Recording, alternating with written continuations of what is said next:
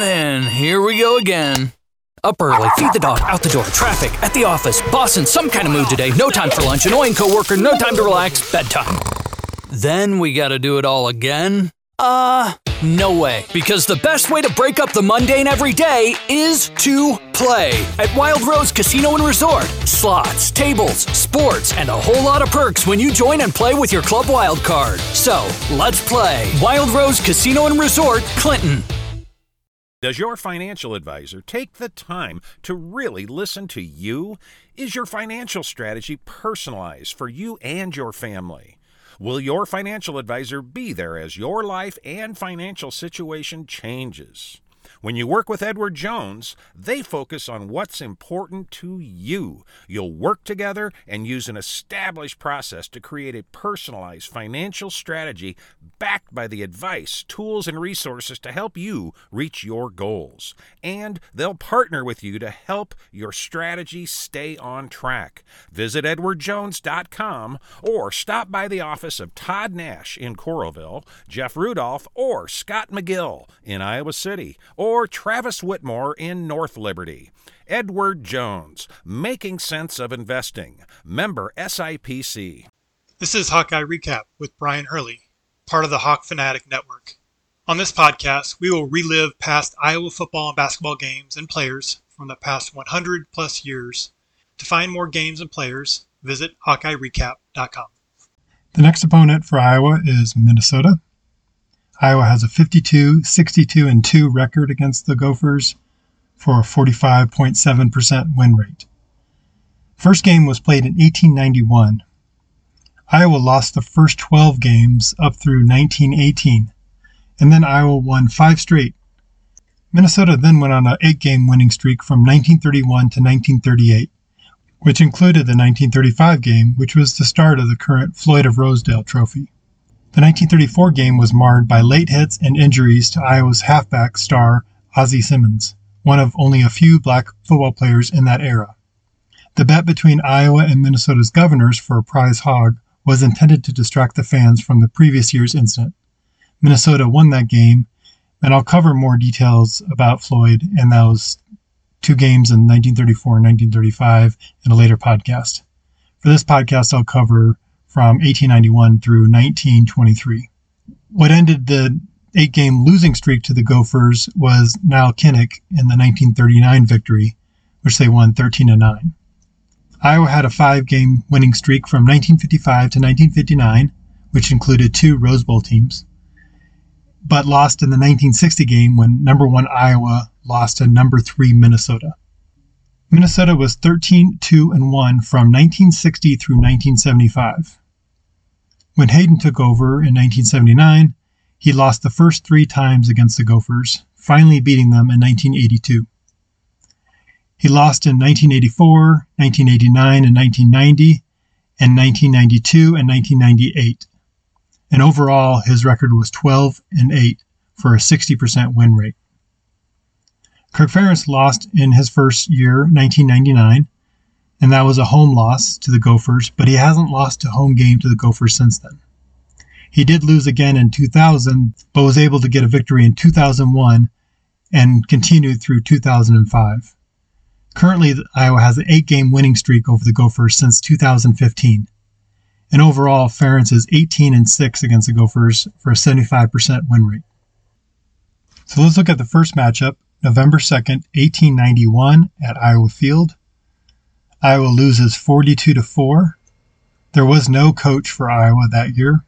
Kickoff was at 2:45 p.m. This was the first game against Minnesota and the first of many lopsided losses. The Hawks had trouble stopping Minnesota's whirling V rushing formation and fell behind 24 to 4 at halftime and were shut out in the second half. So I've got a breakdown by quarters of scoring. There's a daily Iowan recap of the game it's also mentioned in the book 75 Years with the Fighting Hawkeyes. So there's a link to that book if you want to check that out. Then there's a gap between games, about 10 years. The next one is October 26, 1901, at Northrop Field in Minneapolis. Iowa loses 16 to nothing. Alden Knipe is the coach for Iowa, and there's 10,000 in attendance. The team's loss to Minnesota ended a 23 game unbeaten streak dating back to November of 1898. Just before the game was about to start, Minnesota protested Iowa playing Clyde Williams in the game, with documents that Williams was playing in North Dakota under an assumed name. The Iowa faculty upheld the protest and refused to allow Williams to play. The Iowa team was upset and refused to go back into the field until Coach Knipe convinced them to play. Iowa returned to the field, and it was mentioned that they had tears in their eyes. The Hawkeyes started a 17 year old at quarterback who weighed 130 pounds, but he held up well against a very good Minnesota team. Iowa held on for the first 30 minutes of the game, keeping the game scoreless until Minnesota broke the game open with a 65 yard run around Iowa's right end, right before halftime. One of the Minnesota players was removed from the game in the second half for wearing a metallic bandage on his arm. His backup raced around the left side to score again on the Hawkeyes. Late in the contest, Iowa used the guards back formation and tried several double passes that were unsuccessful, and the Hawkeyes fell 16 to nothing. The Gophers coach had this to say about the Iowa team. The university has every reason to be proud of her team. Minnesota's captain said that the outcome of the game would have been different had Williams been allowed to play. The next game was October 25th, 1902, at Iowa Field. Hawks lose 34 to nothing. Alden Knipe is still the coach, and there was 3,000 in attendance. The teams went back and forth to start the game until Minnesota scored three first half touchdowns to take a 18 0 lead into the half. The Gophers then tacked on three more touchdowns in the second half to win going away. The Minnesota band, who made the trip, marched in the streets of Iowa City following the game playing victory songs. And there's a Daily Iowan article about the game. There's also a coach comments from Alden Knipe. Minnesota defeated us conclusively. We have no excuses to offer. Our men played the best that is in them at the present time, and I only have praise for the endeavors of every man on the Iowa team. Minnesota has a strong team, and Dr. Williams is to be heartily congratulated upon its excellent showing today.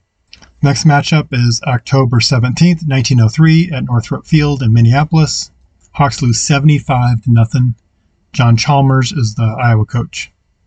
The Gophers outweighed Iowa in the trenches and overpowered Iowa in the game. Iowa lost its kicker to injury early in the game, which cost them several yards and let the game get out of hand. In the second half, both teams restored to fighting each other on the lines during the plays. There's a newspaper article about the game. There's a game diagram from the Star Tribune you can check out.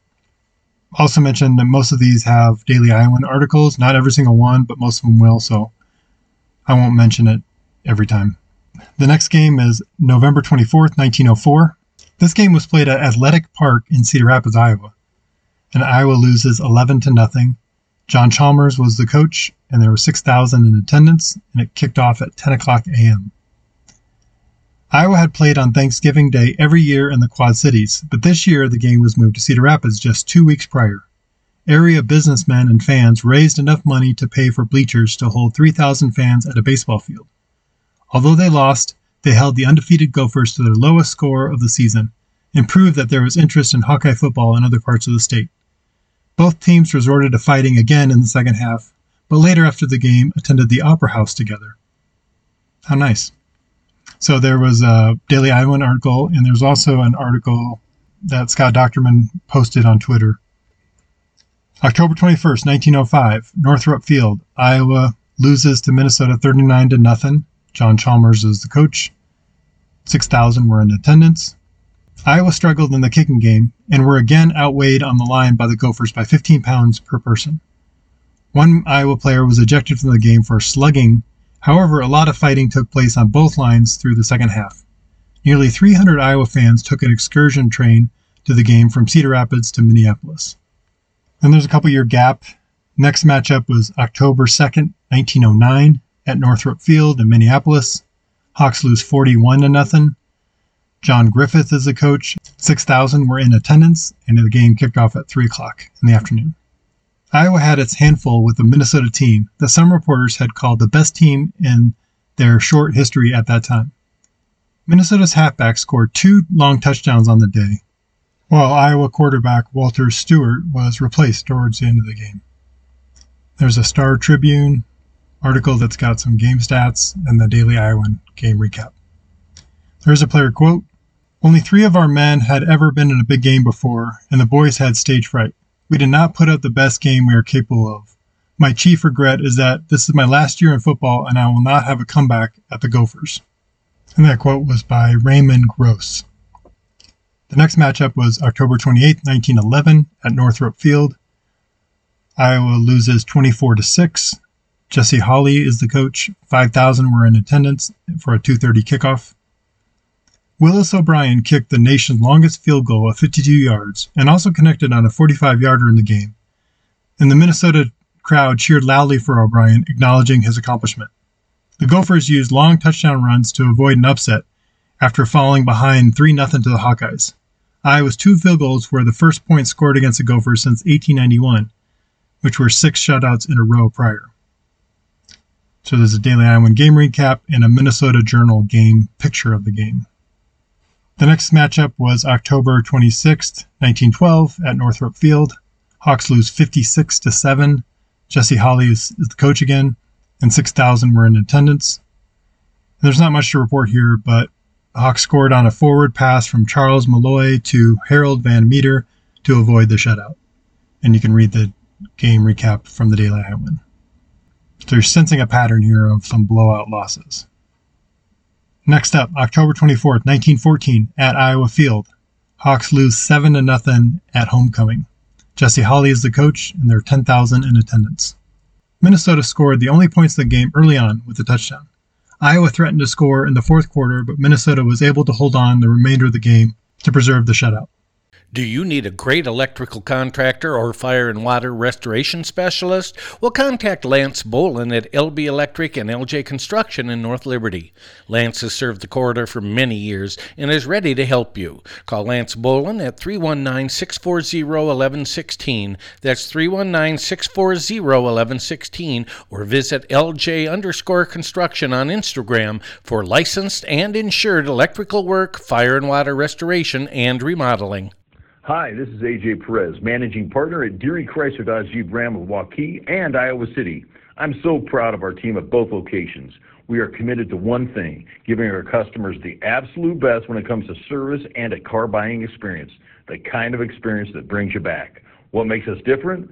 We believe at Deery, we don't just sell cars, we help people buy them. Next matchup, October 23rd, 1915, at Northrop Field. Hawks lose 51 to 13. Jesse Hawley is the coach. 6,000 were in attendance.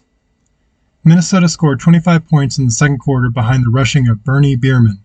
He scored three touchdowns on the day in the blowout win. The Hawks were down 31 to nothing at half and 45 to nothing in the third quarter before coming to life.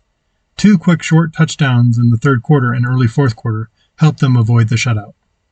October 28, 1916, at Northrop Field, Minnesota wins 67 to nothing. Howard Jones is in his first year, and there are 5,000 in attendance.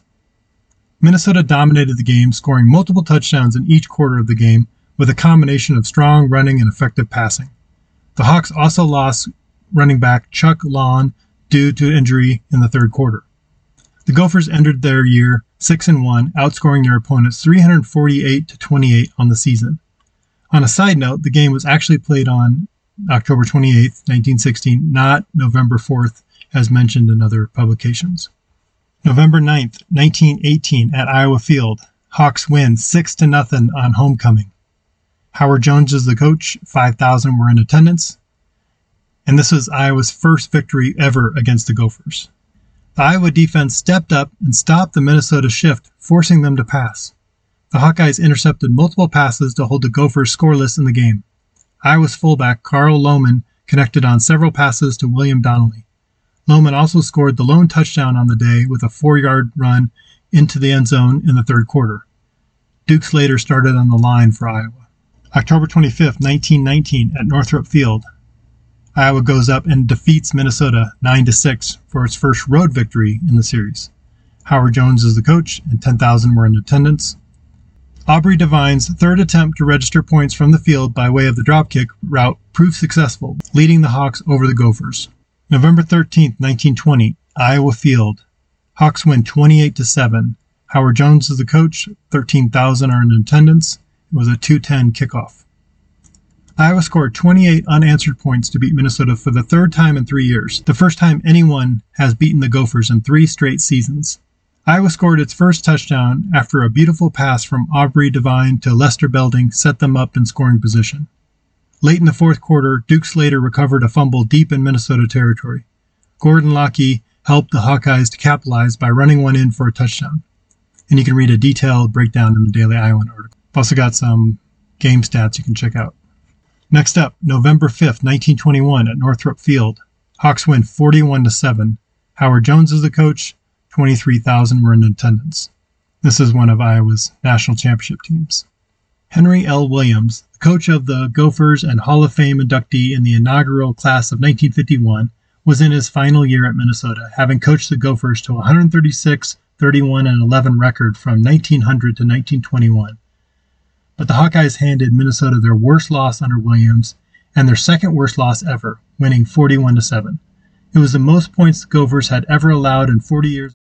Aubrey Devine had one of his best games of the season, scoring 29 points and passing for the other 12 points.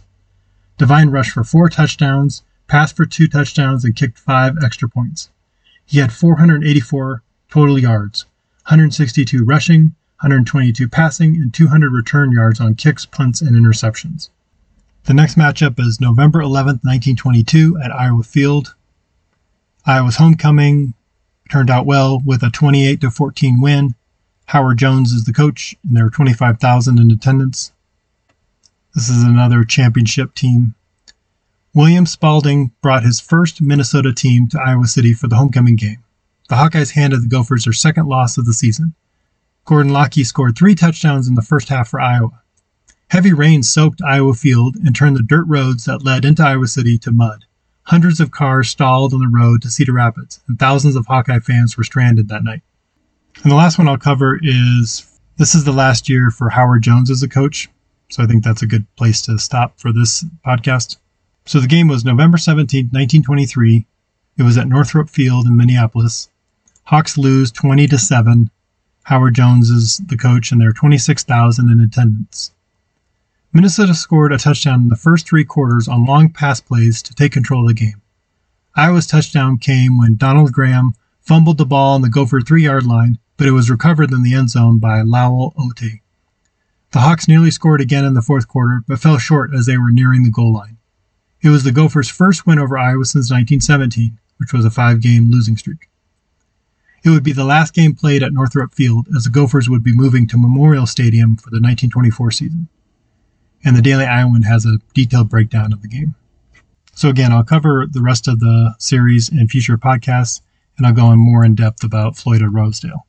Hi, I'm Jim Street, owner of Streets Maintenance. As a licensed, insured, and bonded master plumber, I specialize in all plumbing repairs, including but not limited to water heater and sump pumps to toilet and faucet repairs and replacements. For more information about my business, I'm online at streetsmaintenance.com and Facebook, or give me a call at 400 4483. 400 4483. Support for this podcast comes from Systems Unlimited, celebrating 50 years of providing services to people living with disabilities and mental health needs throughout East Central Iowa.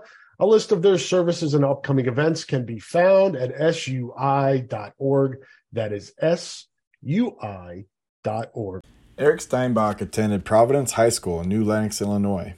He helped his team to a 50 game win streak and four consecutive state championships. As a senior, he had 46 tackles, 55 assists, and a school record 26 quarterback sacks. He was named Conference Most Valuable Player and a first team All State.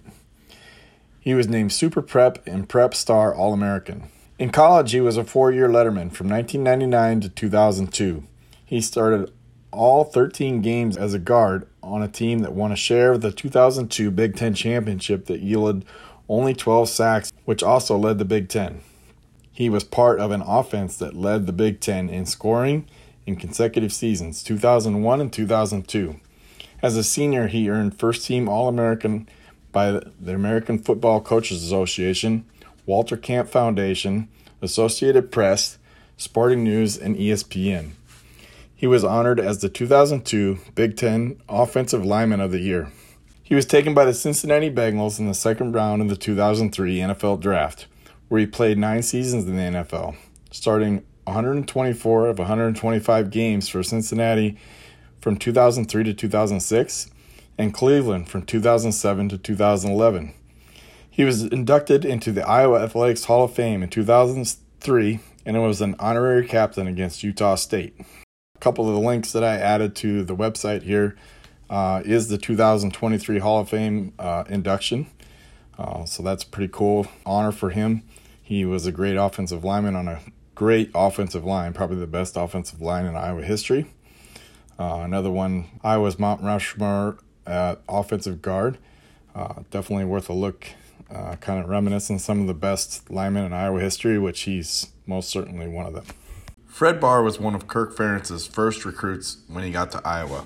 He was recruited by an assistant coach named Brett Bielema at the time.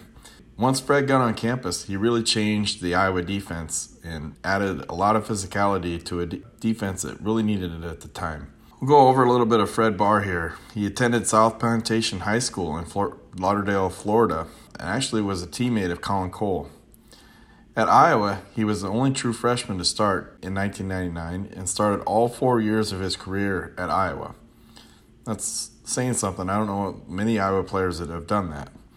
As a junior, he started all 12 games and was second on the team with 116 tackles.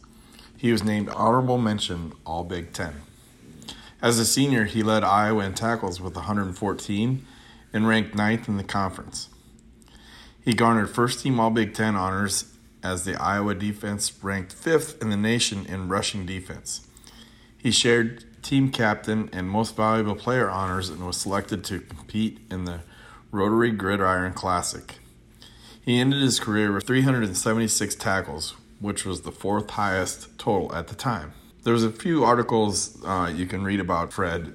A couple interesting ones that I found was Raising the Bar, which was an LA Times article uh, written before the Orange Bowl. There's a lot of kind of cool quotes in there and how he grew up with Colin Cole and how they both kind of came to Iowa and survived a lot of the winners. And if you look now, I, I think Fred actually still lives in Des Moines, from what I can tell. There's also a GoFundMe page and needs a little bit of help, so I'm sure he could still use some help in there if you can check that site out. Fred at his time at Iowa was really known for uh, some of his more popular quotes, and a, a, few of them that I found everybody remembers. You know, the Iowa State quote I hate those guys. I can't stand them.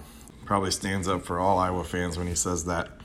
Another one that I didn't know he had said this, I guess, before the Orange Bowl that year. They've got very talented people, but they're missing the physical aspect that we bring to the game. Playing the Big Ten, we're pounding every week. I don't think they play that kind of football out here in the Pac 10. Another quote I just saw an opportunity to take a program that was going down and build it back up. And I, th- I think he most certainly did that, or was a big part of that help.